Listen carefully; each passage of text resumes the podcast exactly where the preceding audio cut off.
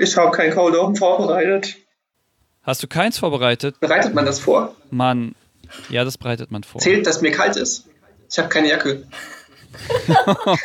du machst einen Witz mit Cold Open. Ich verstehe. Dies ist eine, eine Vorlesung. Willkommen zur Folge 121 der kleinen Schwester des großen Vorlesungspodcasts, zum Seminarpodcast. Heute mit dem Thema Politik und die Suez-Krise. Guten Morgen, wie keiner sagt. Ach so, ja stimmt. Julian ist auch noch da. Hallo. Ähm, ich erkläre euch kurz das Konzept. Ähm, wenn es gerade keine Vorlesungen an der Uni gibt, treffen wir uns äh, zum Ferienformat. Und da diesmal die Ferien ein bisschen länger sind durch Corona, machen wir das wahrscheinlich auch ein bisschen länger. Wir lesen uns Haus- und Abschlussarbeiten durch, die sonst nur in der Ecke verstauben würden. Denn sie haben echt mehr verdient, da sind wir uns beide einig. Und auch unser Sehr Gast heute. Äh, damit wollen wir herausfinden, was man in äh, Politik wirklich erforscht. Die Methoden und wie man da so generell arbeitet. Und nochmal eine kurze Vorstellung. Genau, dürfen wir uns kurz vorstellen? Julian und Der andere Johanna. heißt Daniel, Hallo. aber ich. Achso, Johanna ist auch da. Johanna ist auch da. Wow. Ähm, Nee, ist ja, cool. Wir, wir stellen erstmal uns selbst vor. Wir haben zusammen an der Uni Mainz studiert und sind trotzdem keine Experten für nichts, weil, naja, ist halt so. Wir können gar nichts. Ähm, und wir haben uns gedacht, wir wollen über den Tellerrand schauen und sehen, was da noch so ist. Und daraus ist dieser Podcast entstanden. Und jetzt kommen wir zum Gast. Jemanden, der schon, der schon Lust hatte, sich vorzustellen, der den richtigen Enthusiasmus für diesen Podcast mitbringt. Heute haben wir bei uns zu Gast. Die, die kein Timing kennt. Ich bin Johanna, hallo. Hallo Johanna, schön, dass du bei uns bist. Johanna, sag doch mal, was studierst du und äh, warum überhaupt? Also ich studiere Politikwissenschaft mittlerweile im ja, fünften slash sechsten Semester, je nachdem, wie man das gerade zählen möchte, ähm, weil ja vorlesungsfreie Zeit ist. Ähm, und das mache ich im Hauptfach. Im Beifach bin ich in Publizistik eingeschrieben und habe da auch entsprechend gleichzeitig angefangen. Das heißt, da bin ich jetzt auch im fünften oder sechsten, je nachdem. Ähm, und habe damit eigentlich angefangen, so blöd es klingt, weil ich mich für Politik interessiere und auch früher so ein bisschen den Wunsch hatte, in Journalismusrichtung zu gehen, aber wenn man Publizistik eine Weile studiert, kriegt man eigentlich jedes Semester immer mehr mit, warum es eine schlechte Idee ist. Von daher Ja, der Wunsch relativiert so sich. Ja, genau. Aber bei Politikwissenschaft bleibe ich im Moment auf jeden Fall. Und du hast ja die Hausarbeit geschrieben, über die wir gleich sprechen wollen. Genau. Da schnell die Frage, warum hältst du dich denn für einen Experten auf diesem Gebiet? Genau. Ja, gut, also ich habe mich da ungefähr einen Monat eingelesen in alle möglichen Bücher, die dann trotzdem nicht mehr relevant waren, weil es dann doch ein bisschen zu viel des Guten wurde. Ähm, aber prinzipiell kann man vielleicht auch sagen, dass ich Experte sein könnte, weil ihr mich dazu eingeladen habt. Fair enough. Das stimmt. Wir halten dich nämlich für einen Experten Absolut. und haben dich eingeladen, für dieses Thema und für dieses Fach zu sprechen. Du bist auf jeden Fall mehr Experte als wir, von daher. Wir sind Experten in nichts. Das ist zu 100 Prozent. Wir sind nicht mal gut im digitalen Podcasten. Naja, das äh, bitte in die Kommentare, wenn das scheiße ist. Oh, Aber bitte nur positiv. äh, ja, also bitte nicht so böse Wörter verwenden. Da muss ich sonst weinen. Bitte nur positiv scheiße sein, ja. Genau. Immer, immer nett sein beim Scheiße sein. Was auch vielleicht scheiße ist, ist Daniels nicht forschungsrelevante Einleitungsfrage. Stimmt. Und die lautet diesmal: Was ist in deinem Geburtsjahr so krasses in der Geschichte passiert? Wer von euch will anfangen? Hihi. Wisst ihr schon was? Äh, Guesties first, sage ich immer. Alles klar. Also ich bin am 2.6.1999, äh 98 geboren worden. Ich jetzt so viel schon an, genau. Ähm, ich bin doch ein Jahr älter, als ich eigentlich sein will. Und ähm, 98, wenn ich mich richtig erinnere, aus meiner Hausarbeit, die sozusagen vor der passiert ist, die wir jetzt besprechen, ähm, ist das Kyoto-Protokoll verabschiedet worden. Und Oh ja. gerade wenn man sich im Moment so umhört, ähm, auch wenn gerade die Straßen relativ leer Klima. sind, genau. Ähm, auch wenn gerade die Straßen relativ leer sind, es ist ja immer noch zum Glück Fridays for Future Zeit. Und das äh, ja, hat damals schon angefangen und äh, könnte auch noch eine Weile weitergehen, eventuell. Oh, hoffentlich. Sollte. Kyoto-Protokoll Ja, auf jeden Fall so. auf der Liste von wichtigen Dingen, die äh, Politiker gerne mal ignorieren. Das stimmt. Sehr wichtige Protokolle, ja. Ich bin 1990 geboren und ich habe gerade ein bisschen geschluckt, weil ich es vielleicht Oh, als Glück Johanna.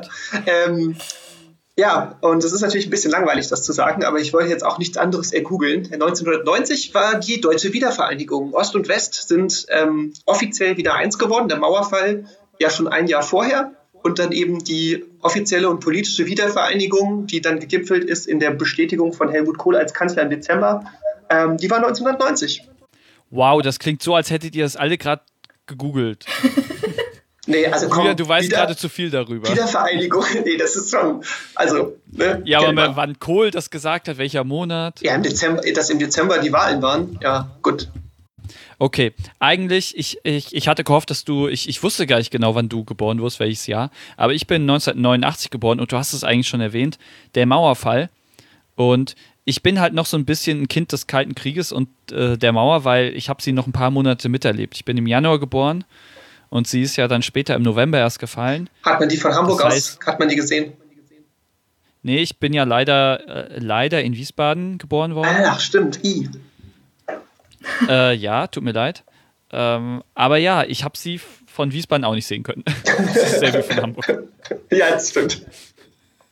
Da, da ähneln sich Wiesbaden und Hamburg sehr in der Beziehung. Ja, das sind schon sehr gleiche Städte. Genau. Man Ja. kann die Mauer einfach nicht sehen. Ja, das ist da sehr ähnlich. Aber ja, ich fühle mich stolz. Ja, fühle ich mich stolz. Na, ich bin auf jeden Fall besonders in diesem Podcast, dass ich der Einzige bin, der die Mauer noch erlebt habe. Ja, gut, weil David Von Hasselhoff die dann eingerissen hat. Ja, äh, ich war auch sofort sein Idol. Ich habe seine, seine Lieder sofort in der Wiege mitgesungen. Hooked on a Feeling. Danke für den Ohrwurm. Okay. Gerne. Dann, dann gehen wir mal rein in die Abschlussarbeit. Na, ist ja keine Abschlussarbeit, in eine Hausarbeit. Aus welchem Semester kommt diese Hausarbeit eigentlich? Ich weiß es, ich weiß es.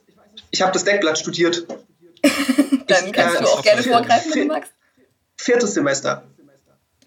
Ja, das stimmt. Ja, ja, genau. Ja, passt. Boah, dieses Zögern, das Zögern hat mich nervös gemacht. Ja, ich war gerade auch am überlegen, weil ich habe die letzten September abgegeben und es war offiziell noch Sommersemester. Genau, dann macht Sinn. Ja. Ja, Puh. stimmt. Dann erzähl uns doch mal ein bisschen was zu deiner Hausarbeit. Johanna, sag uns dein Thema, sag uns, worum es ging. Äh, ja, also es ging um eine Krise, die öfters mal unterschlagen wird, weil sie fast keiner kennt. Und das ist die Suez-Krise. Die ähm, hat ungefähr 1956 stattgefunden und ähm, hatte aber auch eine gewisse Vorgeschichte und hat sich, wie der Name schon sagt, am Suezkanal abgespielt. Der ist in Ägypten. Und ähm, ja, da ging es letztendlich darum, dass Großbritannien und Frankreich und Israel sich dachten, sie marschieren mal in dieses Land ein, weil ihnen nicht passt, wie dort mit dem Kanal umgegangen wird, weil sie den eben selber brauchten, um ähm, ja, ihre Wirtschaft im Laufen zu halten, um das Öl dadurch transportieren zu können, das eben aus den Staaten im Mittleren Osten kam. Und ähm, genau, die Krise war letztendlich der Einmarsch, der dann dort ja, passiert ist ähm, und der auch so ein bisschen dadurch befördert wurde, dass eben der General, der sich zu dem Zeitpunkt in Ägypten an die, Matsch, äh, an die, an die Macht geputscht hatte, so, ähm, dass der eben äh, ja, relativ wortstark oder relativ, relativ lautstark dann ähm, dazu aufgerufen hat, sozusagen ähm, Mhm. dem Westen im Prinzip den, ja, was heißt den Krieg zu erklären, aber es war auf jeden Fall sehr anti-imperialistisches, anti-westliches Ressentiment, was dort geschürt wurde. Und Das geht gar nicht. Das hat natürlich dann Frankreich und Großbritannien letztendlich Angst gemacht. Ähm, und genau, ich habe mich da vor allen Dingen auf Großbritannien konzentriert, weil eben die Briten ähm, im 19. Jahrhundert noch, soweit ich weiß, genau, ähm, dort eben auch sozusagen die, ähm, ja, im Prinzip die, die Vormacht noch ein bisschen hatten. Also sie hatten das damals als Kolonie aufgebaut, ähm, haben dort auch diese Gesellschaft sozusagen größtenteils mitbetrieben. Und als sie dann eben verstaatlicht wurde von Nasser, von dem Präsidenten, der sich dort an die Macht gefunden hatte, ähm, ja, ist das letztendlich eskaliert dort. Ja, das ist auch, also weißt du, Großbritannien gibt sich da über Jahrhunderte lang Mühe, ja, dass es allen total gut geht in jeder Kolonie, ist total nett und fair zu allen anderen Staaten, ja. Und dann kommt da plötzlich so ein Typ und sagt, Großbritannien vielleicht nicht so geil. Also das ist auch, boah, Das muss man sich erst mal trauen, seine Meinung zu sagen, so in der Zeit. ja, wirklich.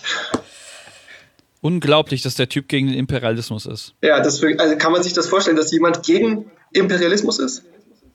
Aber selber ist er ja auch ein bisschen ja, ein König. Bisschen Also macht geil auch, ja. Ja, Ja, gut. ja. Aber das Interessante ist jetzt ja, dass das so ein bisschen klingt das ja so wie eine Geschichtsarbeit auch.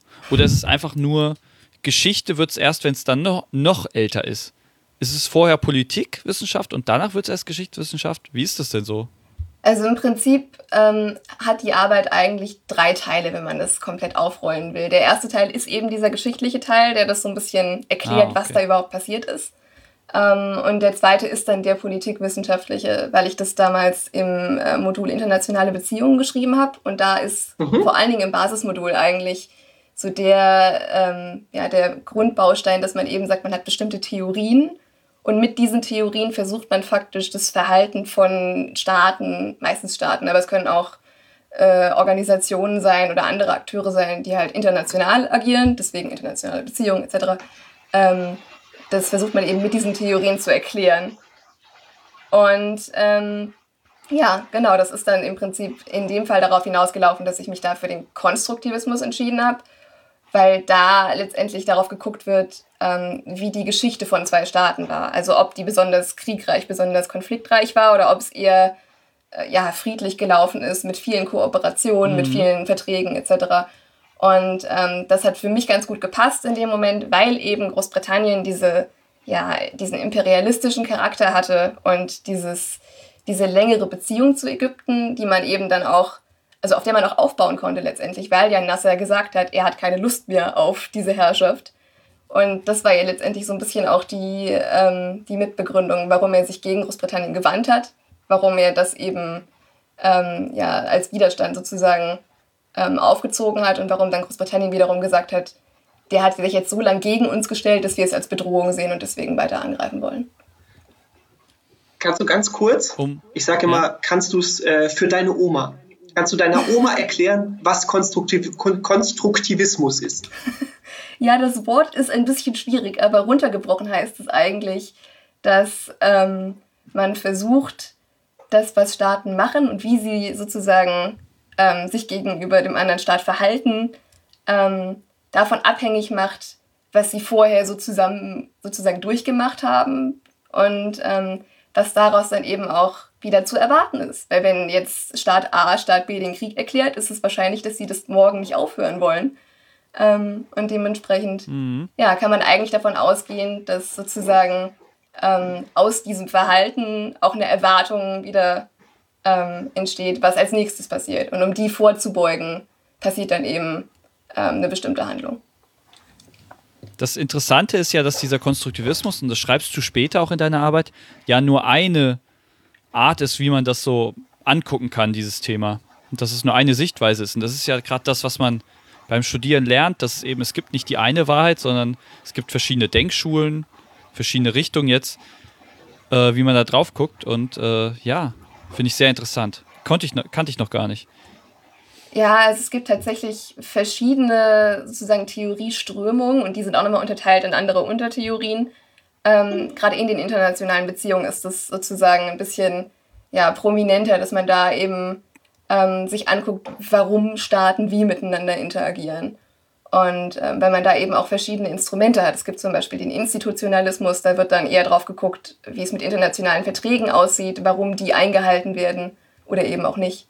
Ähm, es gibt den Neorealismus, der zum Beispiel sagt, es ist eigentlich egal, was sozusagen einzelne Staaten verbindet. Sie bekriegen sich am Ende eh alle, weil keiner weiß, was als mhm. nächstes passiert.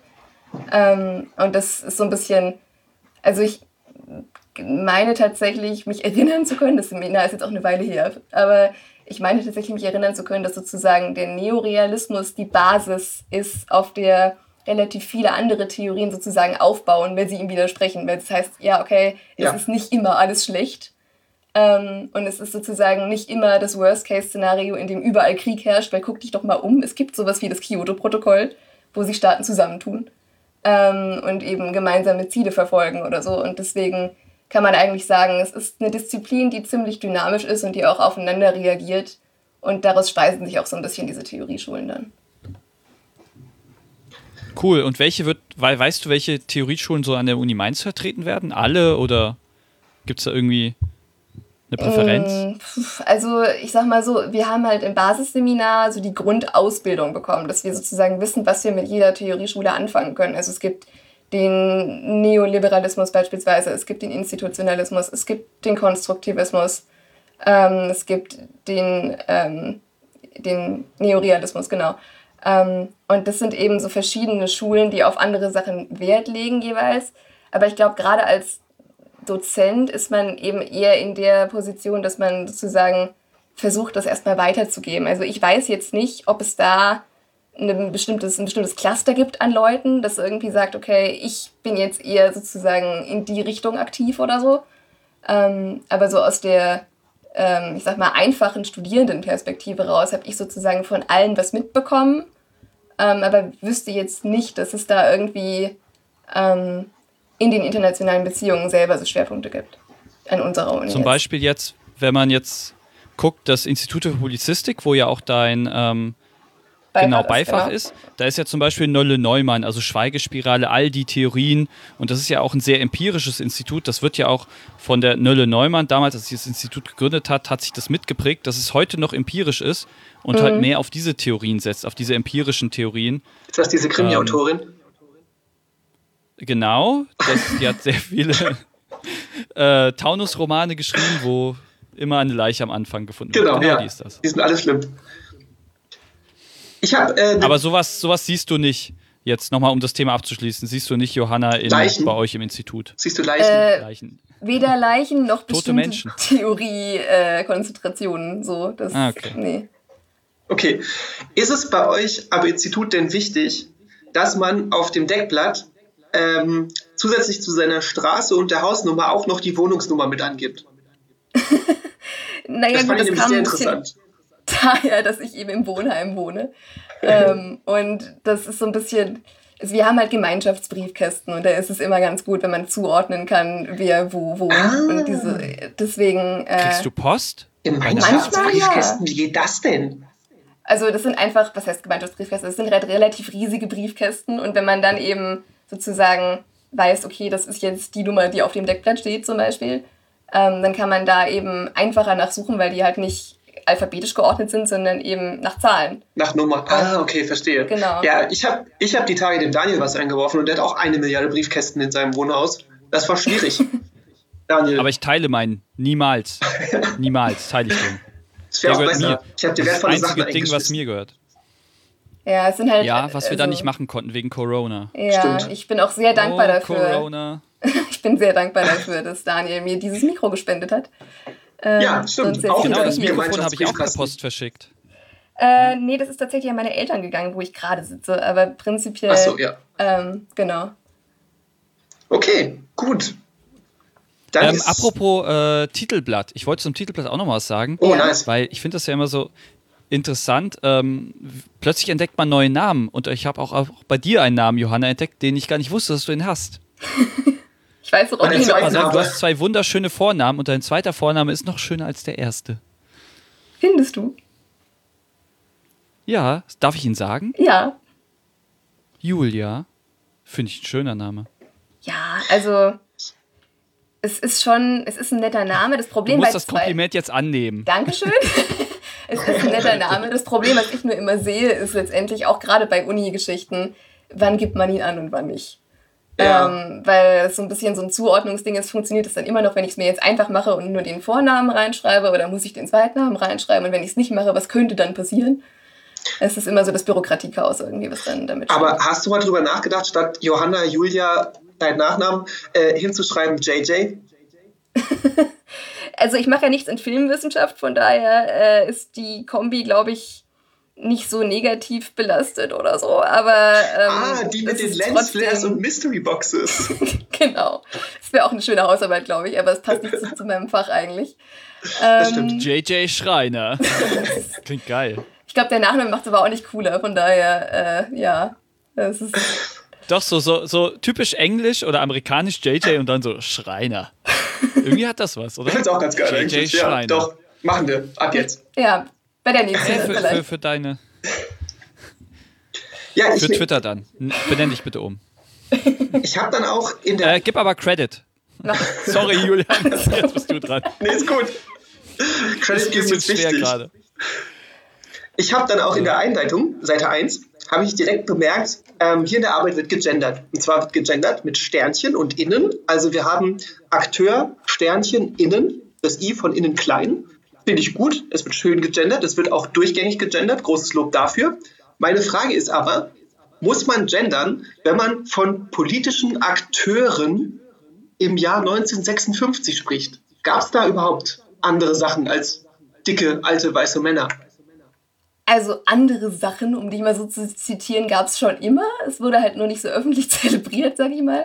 ähm, und ja, also das ist so ein bisschen das, das Problem, sag ich mal, gerade so in den internationalen Beziehungen, wenn man halt auch von äh, ja, AkteurInnen ausgeht, die eben keine Staaten sind, die vielleicht Mitglieder von einer Terrororganisation sind oder sowas. Und das ist halt ja. da ähm, ein bisschen schwierig sozusagen. Ich bin mir auch immer unsicher, wenn ich ehrlich bin, wie ich es jetzt richtig mache, weil es eben eigentlich ein Fach ist, was sehr auf Staaten setzt und sehr auf Organisationen wie die UN oder so setzt. Und da ist es halt schwierig zu gendern, weil also ist man dann, spricht man von den Leuten, die dort arbeiten oder von dem ganzen Konstrukt oder wie auch immer. Ich war mir tatsächlich selber auch unsicher, aber es wurde nicht bemängelt oder so und von daher, äh, ja, ist es eine spannende Frage, auf die keiner eine Antwort hat, glaube ich. Alles klar, sehr gut. Ich fand da eine Antwort gut. Ich auch. Dankeschön. Sie hat mich überzeugt. In der mündlichen Prüfung hätte sie mich überzeugt. Ähm, was ich hier ganz äh, interessant war, was ja sozusagen auch in deiner Überschrift ist, dass es ja um Selbst- und Fremdwahrnehmung geht.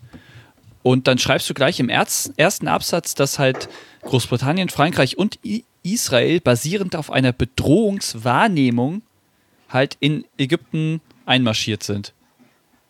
Also das, das ist, so, so ein bisschen, das ist ja eigentlich noch ein Ding, was bis heute da ist, dass Gefühle dominieren die Politik. Wenn du eine Wahrnehmung hast, oh, das fühlt sich an wie eine Bedrohung, da müssen wir was tun. Aber ob da wirklich eine da war, hm, es fühlt sich halt wie eine Bedrohung an.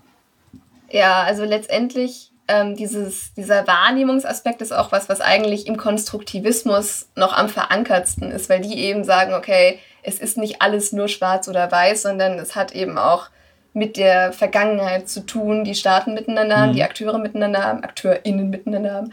Ähm, und dementsprechend ist es, also eine Wahrnehmung ist ja letztendlich, das basiert ja sozusagen darauf, ähm, wie man sozusagen, was man vom anderen erwartet auch, was vielleicht noch kommt. Ähm, und sozusagen, was man denkt, was derjenige denkt, wenn er Sachen tut. Um es mal ganz komplex zu formulieren. Ähm, sozusagen, was die Hintergedanken ja. des anderen sind. Und daraus kam ja letztendlich auch diese Krise zustande, dass es eben von beispielsweise ähm, Anthony Edens Seite, der damals der britische Premierminister war, ähm, hieß, dass er dachte, dass Nasser dachte, dass er sozusagen so Großbritannien schaden kann, wenn er vielleicht den Kanal zumacht, was er aber nicht gemacht hat, sondern er hat es nur verstaatlicht. Aber ähm, das ist dann eben so eine Erwartung, die geschürt wurde und auf der letztendlich diese Aktion basiert hat, wenn man es mal so runterbrechen möchte. Mhm. Genau, also eigentlich kann man auch so ein bisschen äh, ja, sagen, dass eben diese, also es gibt eben die Fremdwahrnehmung von dem, was der andere vielleicht tun könnte oder vorhat zu tun, je nachdem, wie man eben von ihm denkt oder was man sozusagen für eine Vergangenheit zusammen hat. Und es gibt eben die Selbstwahrnehmung, die zum einen halt ist, ähm, was kann ich eigentlich selbst? Also wie, wie würde es mir gehen, wenn jetzt die Ölvorräte beispielsweise gekappt werden? dann wäre es wahrscheinlich eine wirtschaftliche Katastrophe. Ähm, und dementsprechend versucht man das zu verhindern. Ähm, aber eben auch so eine Art ja, Identität irgendwie, die da in diese Selbstvernehmung noch mit reinspielt, eben aufrechtzuerhalten. Also bei Großbritannien beispielsweise, die hatten eben diesen äh, ja, imperialistischen Charakter, weil das eben über Jahrhunderte zu deren ja, staatlicher Rolle sozusagen gehört hat. Die waren die Nation, die eben ganze Regionen, ganze Landstriche ja. sozusagen sich, böse Zungen würden sagen, einverleibt haben. Ähm, und dementsprechend haben die eben auch Angst gehabt, dass dieses Image, was sie sich so mühselig aufgebaut haben, immer weiter in sich zusammenfällt. Ähm, weil eben ja. diese revolutionären Typen, wie Nasser gesagt haben, hier eigentlich, äh, ja, wollen wir das gar nicht mehr, was ihr so mit uns macht über Jahrhunderte.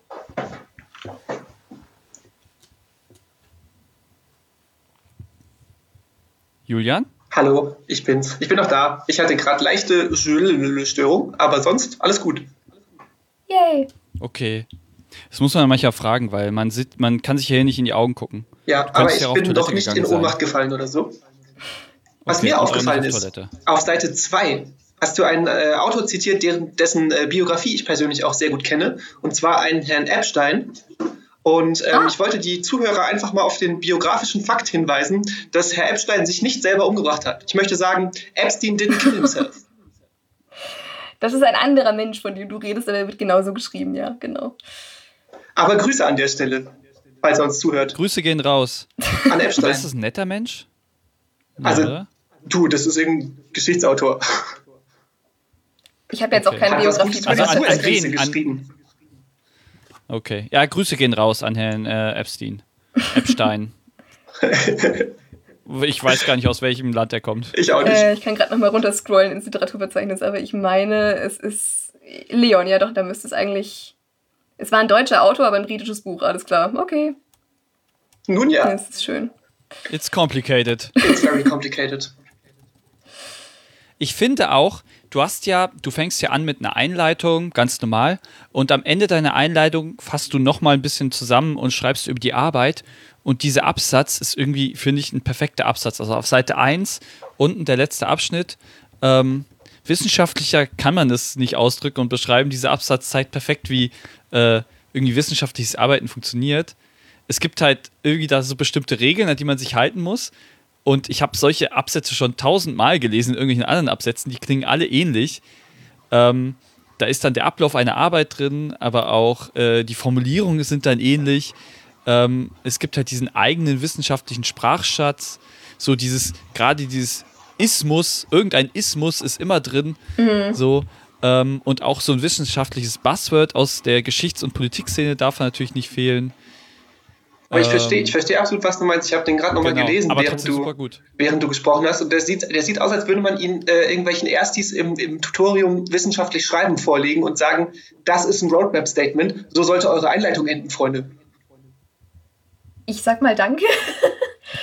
ähm, weil ja, ich bin auch tatsächlich kein riesiger Freund von riesigen Wörtern, die einfach aneinandergereiht werden, um toll zu klingen, aber dann keinen Sinn zu machen, wenn man sie erstmal auseinander nimmt.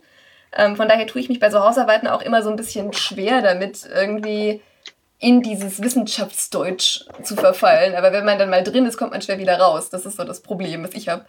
Ähm, aber wenn ihr sagt, das ist okay, ich kann den auch gern vorlesen. Ich weiß nicht, inwiefern das in dem Vorlesungspodcast vielleicht eine gute ja, Idee bitte, ist. Lies ihn mal bitte Vorlesen! Vor. Bitte. Ja. ähm, ihr wolltet ab dem im folgenden Kapitel, ne, den Teil. Genau. Richtig. Äh, Im folgenden Kapitel wird zunächst ein Überblick über die Suez-Krise, ihre Vorgeschichte sowie die bekannten Motive Großbritanniens gegeben. Anschließend werden die theoretischen Annahmen des Konstruktivismus erläutert, wobei besonders Alexander Wendt und Jutta Weldes im Mittelpunkt stehen. Die hierbei hergeleitete Hypothese zur Kompatibilität des empirischen Phänomens und der theoretischen Schule werden im dritten Teil dieser Arbeit überprüft. Zuletzt trägt das Fazit wesentliche Erkenntnisse zusammen und zeigt weiteren Forschungsbedarf auf, der sich jenseits dieser Arbeit anbietet. Ist das nicht. Wow, ein, wow. Das geht runter wie Butter. Ja, es ist. Uh. uh. okay, genug über diesen Teil. Er war sehr gut. Er war sehr gut. Ja, der zweite Teil macht dann, was du im Prinzip für uns im Impulsvortrag ja schon so ein bisschen gemacht hast, nämlich erläutern, was ist eigentlich zur Sache gegangen, ähm, worum ging es genau, wer hat hier wen geputscht und wer wollte dann wen wiederum vom Thron stoßen und umgekehrt. Ähm, was ich total spannend und interessant fand, um vielleicht nochmal die Tragweite dieser Krise hervorzuheben, ist, du schreibst auf Seite 2, ähm, dass Nasser erlangte durch die Kontrolle über den Kanal auch die Kontrolle über das Öl, welches dort nach Westeuropa transportiert wurde. Und dabei handelte es sich um, Achtung, zwei Drittel des Öls aus dem Mittleren Osten. Ja, das ist eine Menge. Und das ist krass. Die Frage, okay. Ja, ich, wollte ja. einfach mal die Tragweite hervorheben. Ne? Was meinst du, um wie viele, wie viele äh, Milliarden Dollar es da geht?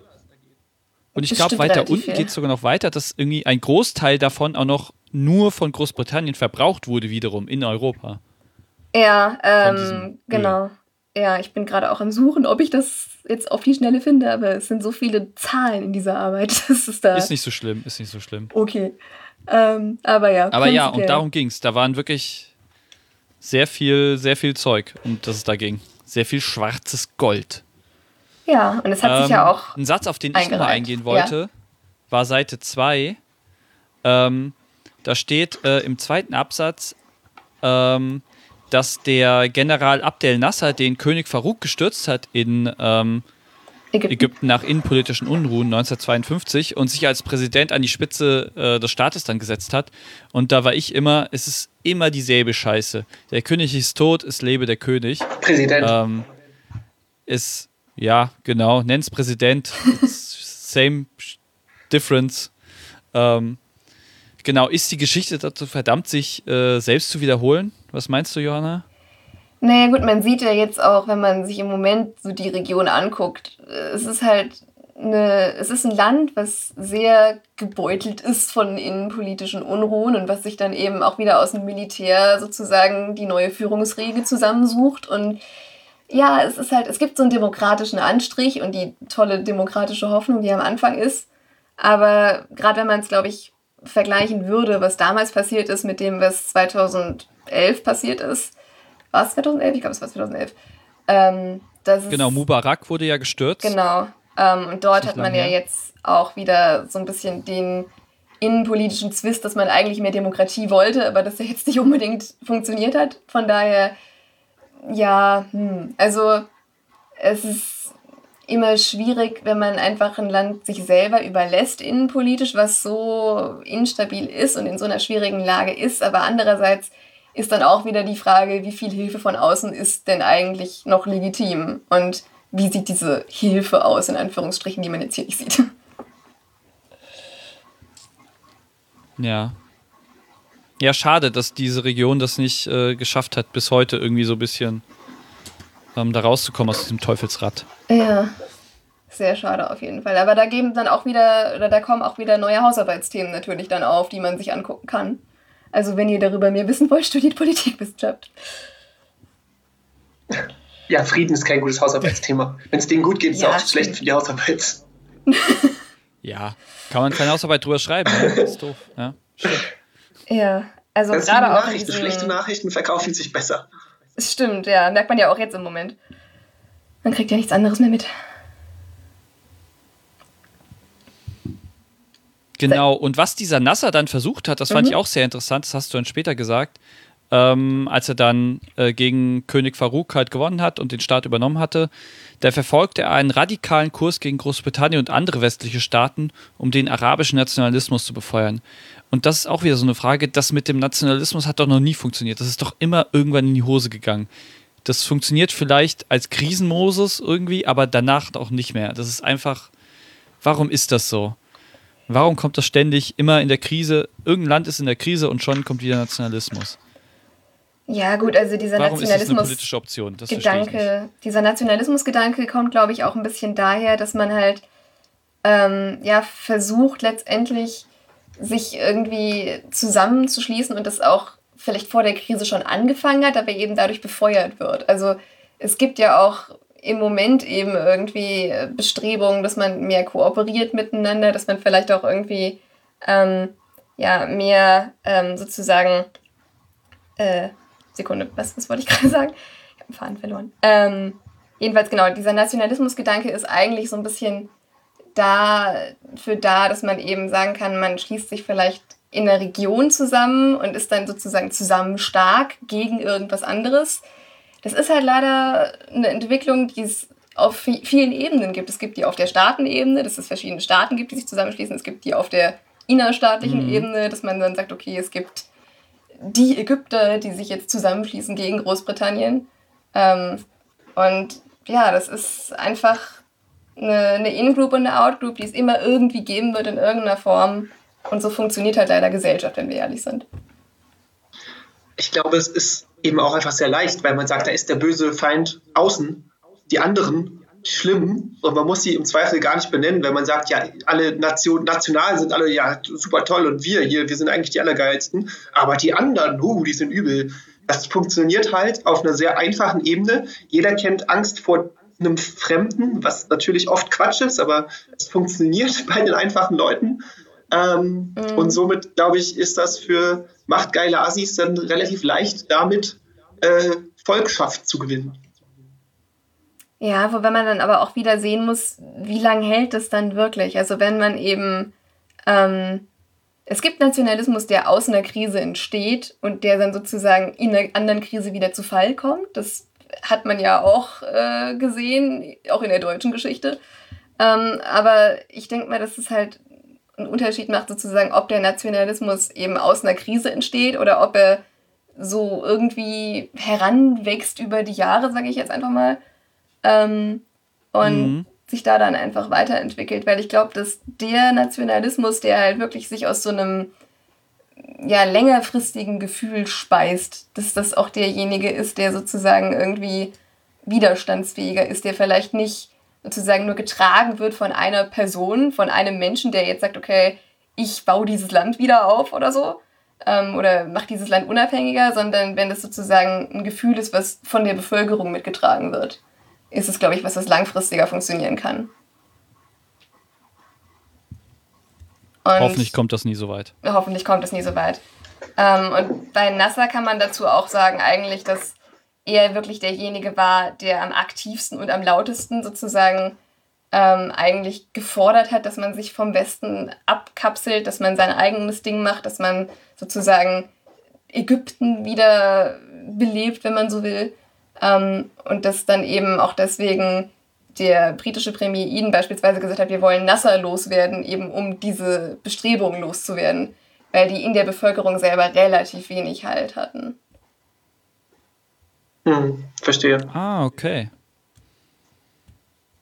Mhm. Dann darf ich äh, zum Formulierung loben übergehen, weil Kapitel 3 hat den schönsten Namen der Arbeit bekommen, finde ich.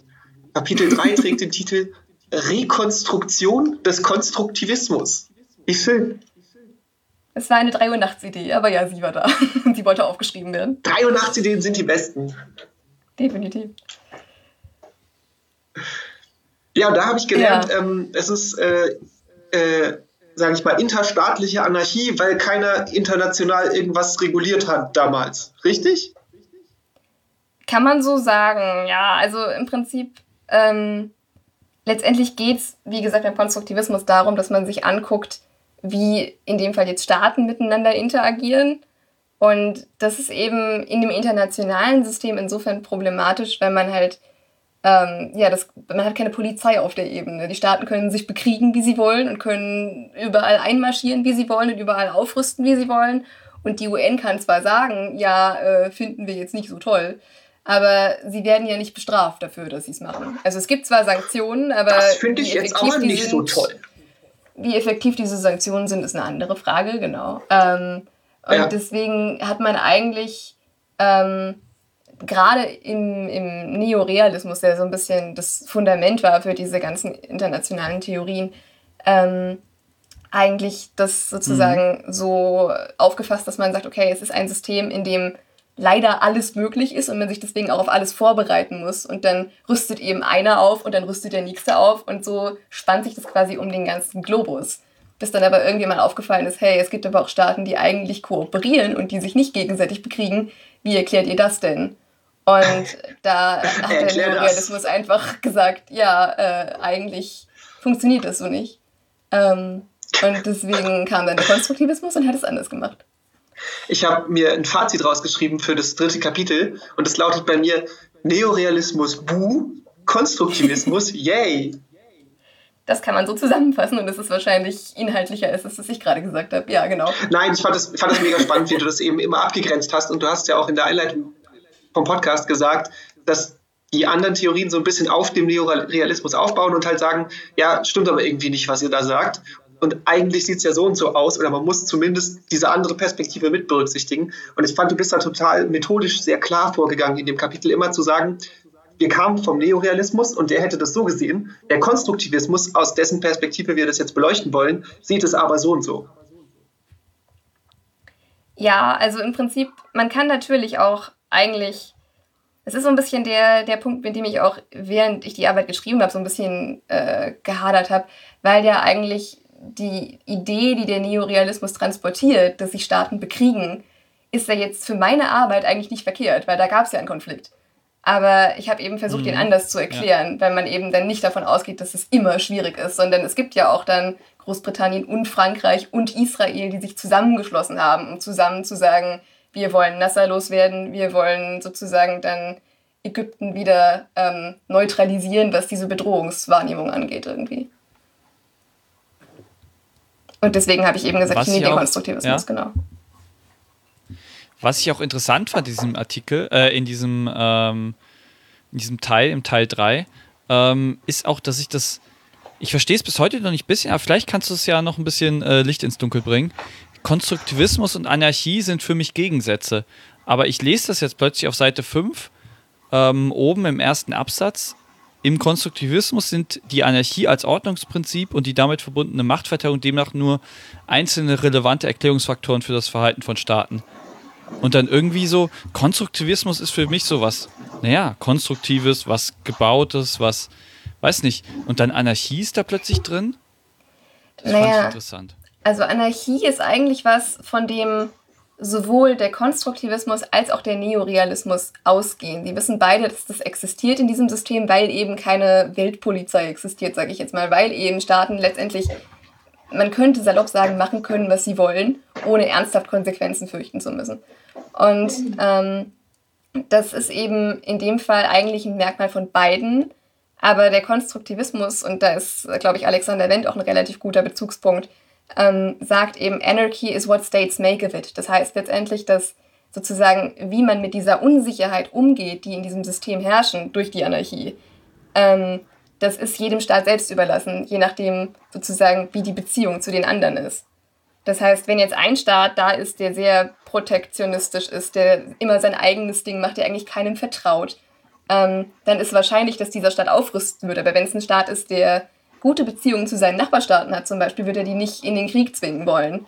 Ähm, und deswegen ist Anarchie trotzdem noch, ähm, ich sag mal, ein Fakt, von dem beide Theorien ausgehen und die beide Theorien oder den beide Theorien annehmen. Aber sie werden eben, oder das wird unterschiedlich dann im weiteren Verlauf behandelt, sozusagen. Ring, ring. Ja, schönen guten Tag. Hier spricht die Weltpolizei. Wie kann ich Ihnen helfen? Ja, hallo, äh, Ägypten hier. Großbritannien ist irgendwie nervig in letzter Zeit. Können wir also irgendwie Suez-mäßig, können wir da was machen? Äh, nee, Entschuldigung, uns gibt's gar nicht. Äh, nee, da können wir nicht helfen. Guten Tag, Mase Anarchie. Tschüss. so ungefähr ist es gelaufen. Wow, toll, sehr enttäuschend. Aber lustig, dass der, was war das, ein hessischer Akzent, der Nasser hatte? Ja, gut, klar. Das weiß, nee, der Weltpolizist hatte hessischen Akzent. Wenn jemand die Weltpolizei ist, dann Hessen. Dann der Hesse. Ich habe Nasser bewusst keinen Akzent gegeben. Ich wollte da keinen, nicht in irgendeinen Fettnapf treten. Es ist gut geworden. Oh, Aber gut. gut. Es, ist, es, gibt Menschen, die schreiben Hausarbeiten über das Thema und andere machen da äh, Podcast-Folgen, Rollenspiel. in denen sie äh, Rollenspiele ja. spielen. Genau. Ja, ich bin äh, die zweite Personengruppe. Hast du sehr gut gemacht. Ähm, danke, danke. Ja. Du bist ein sehr guter Schauspieler. Du solltest einen Podcast machen. Ihr seid bessere Schauspieler, weil ihr nicht loben irgendwas könnt mit deiner Stimme machen. Aber mal gucken. Kann ja noch, kann ja noch kommen. Ähm, auf jeden Fall, ich fand das Kapitel sehr gut, weil am Ende hatte ich dann wirklich verstanden, so, ah, das war die Suez-Krise. Das war wirklich für mich so eine kleine Geschichtsstunde. Und ich war, jetzt verstehe ich es. Cool. Freut mich auf jeden Fall. Also selbst als Laie konnte man das verstehen da, definitiv. Ich habe auch einiges gelernt, weil ich tatsächlich auch vorher quasi gar nichts über die Suez-Krise wusste, wenn ich ehrlich bin.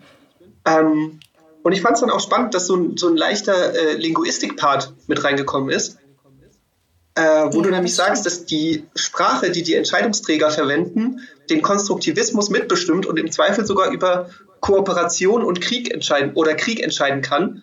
Ähm, weil Politiker zum Beispiel auch immer, wenn es nationalistischer wird, dann immer mehr so ein Wir in ihren Reden ans Volk haben. Erstens, um das Volk auf ihre Ebene zu bringen, auf diese Entscheiderebene. Und äh, zweitens aber auch, um ähm, ja, dieses Wir gegen die Ding zu beschwören. Ja, das ist auf jeden Fall, ähm, ja, das ist auf jeden Fall äh, ein Punkt, der von Jutta Weldes auch noch angebracht wurde, die auch zu dieser ähm, konstruktivistischen Schule zählt, sag ich mal, ähm, weil sie eben auch gesagt hat, es braucht ja letztendlich damit, ähm, also vor allen Dingen in Demokratien, wo ja auch die Leute, die entscheiden, im besten Fall gewählt werden, ähm, braucht es ja auch eine Art Überzeugungsarbeit, um eben das Volk davon zu überzeugen, dass man jetzt in Ägypten einmarschieren muss beispielsweise. Ähm, ja. Und das hat sie eben so ein bisschen aufgedröselt, indem sie gesagt hat, es gibt sozusagen die erste Ebene, in der eigentlich ähm, beispielsweise Eden, der damals eben Premierminister war, ähm, versucht hat, so ein bisschen das, was Nasser tut, sprich diese Verstaatlichung und diese Bemühungen sozusagen ähm, Großbritannien ja auszugrenzen oder eben so sein eigenes Ding zu machen, ähm, dass das eben in eine Welt passt für Eden, in der die britische Rolle eigentlich rückläufig ist, in der der Imperialismus zugrunde geht, in der eben kalter Krieg herrscht, den Daniel vorhin schon angesprochen hat, ähm, ja. in der man auch sagen kann, okay, das gibt eben jetzt unter Nasser die Entwicklung, dass Ägypten sich eher zur Sowjetunion wendet, was ja für die Briten tendenziell schlecht ist, weil sie eben auf der anderen Seite stehen. Ähm, und wenn man das eben sozusagen ähm, ja, verkaufen will ans Volk, kann man sich eben auch diesem Wir gegen die bedienen und eben sagen, okay, es gibt jetzt diesen kleinen Konflikt, der augenscheinlich klein ist, der jetzt kein Irakkrieg ist, der kein, ich weiß nicht, der, der, der keinen riesigen internationalen Schauplatz jetzt bietet für wahnsinnige Stellvertreterkriege, aber der trotzdem sozusagen reinpasst in dieses Bild von Ost gegen West. Und so wird eben versucht, eben auch über so Artikulationsprozesse eben ein gewisses Weltbild zu schaffen, was dann wieder dafür sorgt, dass eine bestimmte Wahrnehmung erzeugt wird. Und dass es dann eben heißt, Ägypten sind sozusagen die Bedrohung, sind die Bösen, weil die auf der anderen Seite stehen als wir. In dem Moment. Es ist die perfekte Überleitung in mein Zitat der Arbeit, unsere berühmte und beliebte Kategorie, ähm, weil es, glaube ich, auch genau in diese, in diese Richtung geht. Das kommt aus deinem Fazit auf äh, Seite mhm. 8. Und es glaube ich zumindest das Fazit war, ehrlich gesagt, weiß ich, kann ich jetzt gerade nicht prüfen. Aber egal, es lautet, aus dieser britischen Zuschreibung von Identitäten, nach der Ägypten der Aggressor und Großbritannien das Opfer darstellte, lag das nationale Interesse Großbritanniens darin, sich gegen weitere ägyptische Aggressionen zu verteidigen. Das ist so schön. Ich fand das so schön, weil klar wird, dass das arme Großbritannien, ja, das ist einfach, da muss man ein bisschen Mitleid haben. Ja? Gegen diese fiesen, ja. fiesen Ägypter. Also mit Opfer habe ich mich auch schwer getan in dem Moment, einfach aus einer formulierungstechnischen Sicht. Aber man versucht es ja, wie gesagt, über so eine Selbstwahrnehmung Großbritanniens äh, zu erklären. Und das war in dem Fall eben, dass sie unsicher waren, wie es mit ihnen weitergeht, wenn ihr Öl ja. abgeschnitten wird, beispielsweise. Und dann ja. wäre es schon eine Opferrolle gewesen. Aber total ist es, ist es definitiv. Ja. Ja, genau. Also ich finde, du, hast es auch gut, du machst es gut klar, indem du sagst, das ist die britische Zuschreibung der Identitäten. Wir sind das Opfer und Ägypten ist der böse Aggressor. Das finde ich so, ah, macht einen narrisch. Tja, Imperialismus ist so zum läuft's. Glück vorbei. Aber ja. ja. Naja, hm, hoffentlich. Ja, aber solche, solche Ausreden, solche Ausreden werden ja bis heute verwendet. Das stimmt. Daniel. Hat sich ja nichts unbedingt. Dein verändert. Zitat der Arbeit. Mein Zitat ist gleich auf der ersten Seite, also nicht dem Titelblatt und auch nicht der, äh, auch nicht dem Inhalt, der Inhaltsangabe, sondern der ersten Textseite. Ähm, und zwar, zwar ist auch schon das erste Wort, zwar hat sich Großbritannien als Teil der Vereinten Nationen dem Prinzip verschrieben, auf Gewalt zugunsten des Friedens zu verzichten. Finde ich super. Auf Gewalt zugunsten des Friedens zu verzichten wenn man sich dran hält. Ja, wenn man sich dran genau. hält. Der Satz ist auch leider noch nicht vorbei. Schön, dass sie das gemacht haben. Hat nicht geklappt. So, ja. so, ja, wir sind halt in diesen Krieg reingeschlittert. Sorry. Passiert. Ja. Daniel mit dem, mit dem Teilzitat der Arbeit. Ja, äh, ich, ich mache jetzt, ich, ich habe gedanklich noch äh, so eine eckige Klammer, Punkt, Aber. Punkt, Punkt, eckige Klammer zugemacht. Ja, okay, gut. Das macht man in Arbeiten so, wenn man ein Zitat nur teilweise wiedergibt. Mit Wissenschaft kenne ich mich nicht aus. Stimmt. Du solltest nicht auf die Schüler losgelassen werden, auf die Studierenden. Das stimmt nun wirklich. naja, keine Ahnung, warum die das machen. It's Crazy Town. Okay. Hast du denn vielleicht noch ein eigenes Lieblingszitat oder Ähm, Johanna über deine eigene Arbeit? Ja, ich bin gerade noch so ein bisschen am Querlesen tatsächlich, weil das jetzt auch schon eine Weile her ist. Ähm, aber prinzipiell finde ich es auch Die schwierig. Inhaltsangabe, die sieht gut aus. Nein. Ja, sie ist ein bisschen kürzer, als ich dachte, dass sie wird, aber es ist halt auch nur in einem Basismodul geschrieben worden. Also da sind jetzt sechs Punkte drin und zwei davon sind Fazit und Literaturverzeichnis. Aber ja, genau. So ist das. Ähm, so ist das in so Arbeiten. Die sind nicht so wahnsinnig lang ähm, und strotzen trotzdem vor, vor Zahlen und vor Daten und von Aneinanderreihung von Worten. Ähm, Und ordentlich Arbeit, oder? Ja, auf jeden Wie Fall. viel Also Arbeit hast du da reingesteckt? Zwei ähm, Wochen? Drei Wochen?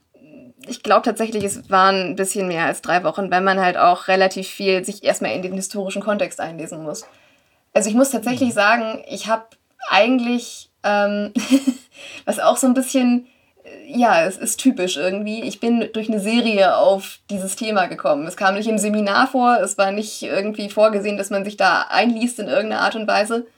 Ähm, aber äh, ja, ich dachte einfach, ich habe keine Lust auf den Irakkrieg und auf die Ukraine-Krise, ähm, weil das eigentlich jeder macht in dem Seminar wahrscheinlich und das so die Sachen sind, die durchgekaut wurden damals, ähm, eben als Fallbeispiele Ja. für diese Theorien. Ähm, und ich habe einfach so ein bisschen mein eigenes Ding gemacht und habe mich dann eben da auch entsprechend einlesen müssen, wenn man kann schlecht The Crown als Quelle angeben. Das ist ein schönes Schlusswort. Aber es ist auch eine sehr schöne Inspiration, finde ich. Für andere, ja. Bitte macht es Johanna nach. Bitte nicht. Ja, doch, schreibt gute Arbeiten. Das äh, kann man ja, kann Ja. man mal so reingeben. Mach, mach, mach's mal gescheit. So, wie Johanna. Bam. Und, und das Wichtigste auch, dass ihr immer Sachen macht, die euch Spaß machen. Nicht einfach das Leichteste oder Das, was alle das, was machen. alle machen, Ja, sondern das, was euch Spaß macht. absolut. Ach, wie schön. Was für, ein, was für ein schönes Ende von diesem inhaltlichen Teil. Ja, das, äh, was kommt denn jetzt noch für ein Teil eigentlich, wenn der inhaltliche vorbei Jetzt ist? kommt der Teil überschrieben mit dem Wort Verabschiedung, Johanna. Nee, also erstmal vielen, viel- vielen, vielen Dank an dich, wirklich, ähm, dass du heute da warst, du heute da warst, dass du uns da durchgeführt hast ähm, und dass du so viel uns hast, auch wenn ich irgendwelche Rollenspiele fabriziert habe. Hat ganz, ganz, viel Spaß, ganz, ganz viel Spaß gemacht. Immer Und gern. natürlich auch großen Dank an die Hörer, die heute wieder bei uns waren. Wenn ihr Kommentare habt, wenn ihr Nachfragen habt zur Suez-Krise, schreibt sie in den Kommentarbereich. Wir werden sie kompetent weiterleiten. genau. Ähm, ihr findet uns auf allen möglichen Plattformen. Ihr findet uns auf Podigy, auf Apple Podcasts, auf Spotify, auf Google Podcasts und auch in deinem heimischen Podcatcher sind wir. Was soll denn dieses Heimisch da drin? Ja, da sind wir zu Hause, wollte ich gerade sagen. Deswegen ist der so. heimisch. Gebt uns fünf Sterne, Gott. dort wo ihr bewerten könnt. Ähm, Apple Podcasts wäre so eine Stelle, wo man bewerten kann. Und auch wirklich jeder Kommentar, jede Review, das hilft uns enorm. Empfehlt uns euren Freunden, empfehlt uns den Mitbewohnern, die bei euch gerade leben und nicht mit raus dürfen. Ihr habt eh alle Zeit, Podcasts zu hören. Ihr habt eh alle Zeit, über die Suez-Krise zu lernen. Macht's doch jetzt. Wenn nicht jetzt, wann dann? Und, richtig, hört alle unsere Podcasts nach. Ähm, unsere Twitter-Handles sind von mir, Bocher-Daniel auf Twitter und Instagram. Und von mir Tankoff2909 auf Twitter und meinetwegen auch auf Instagram, wo es nur Hunde-Content gibt. Und die gute Johanna hat auch einen wunderbaren Twitter-Kanal, den ich euch wärmstens ans Herz legen möchte. Und der lautet, Das ist Journey-off-jo auf Twitter, was nicht komplizierter hätte sein können, aber ja, es hat alles eine Bedeutung. ja, nicht SEO-optimierte Namen sind mein Hobby. Ja, wenn ihr ähm, Fragen habt oder wenn ihr wollt, dass wir eine von euren Arbeiten lesen oder eine von euren vielleicht digitalen Vorlesungen besuchen, schreibt uns an auf Twitter, schreibt an @vorlesungspod. oder eine E-Mail an news at campus-mainz.net. Das war alles, was ihr machen könnt. Das war alles, was wir machen können, nämlich äh, gutes Hausarbeits-Podcast-Entertainment in euer Zuhause bringen. Bleibt gesund. Äh, Hashtag Stay Home. Und schreibt uns, wie ihr die Folge gefunden habt. Die erste Corona-Studio-Link-Folge. Ja, vielen Dank nochmal an die Dudes von Studio Link und Dudettes und ne, Grüße gehen raus. cooles Team auf jeden Fall. Vielen Dank nochmal an Johanna. Immer gern. Wir sagen ciao, ciao. Bis zum nächsten Mal. Tschüss. Tschüss.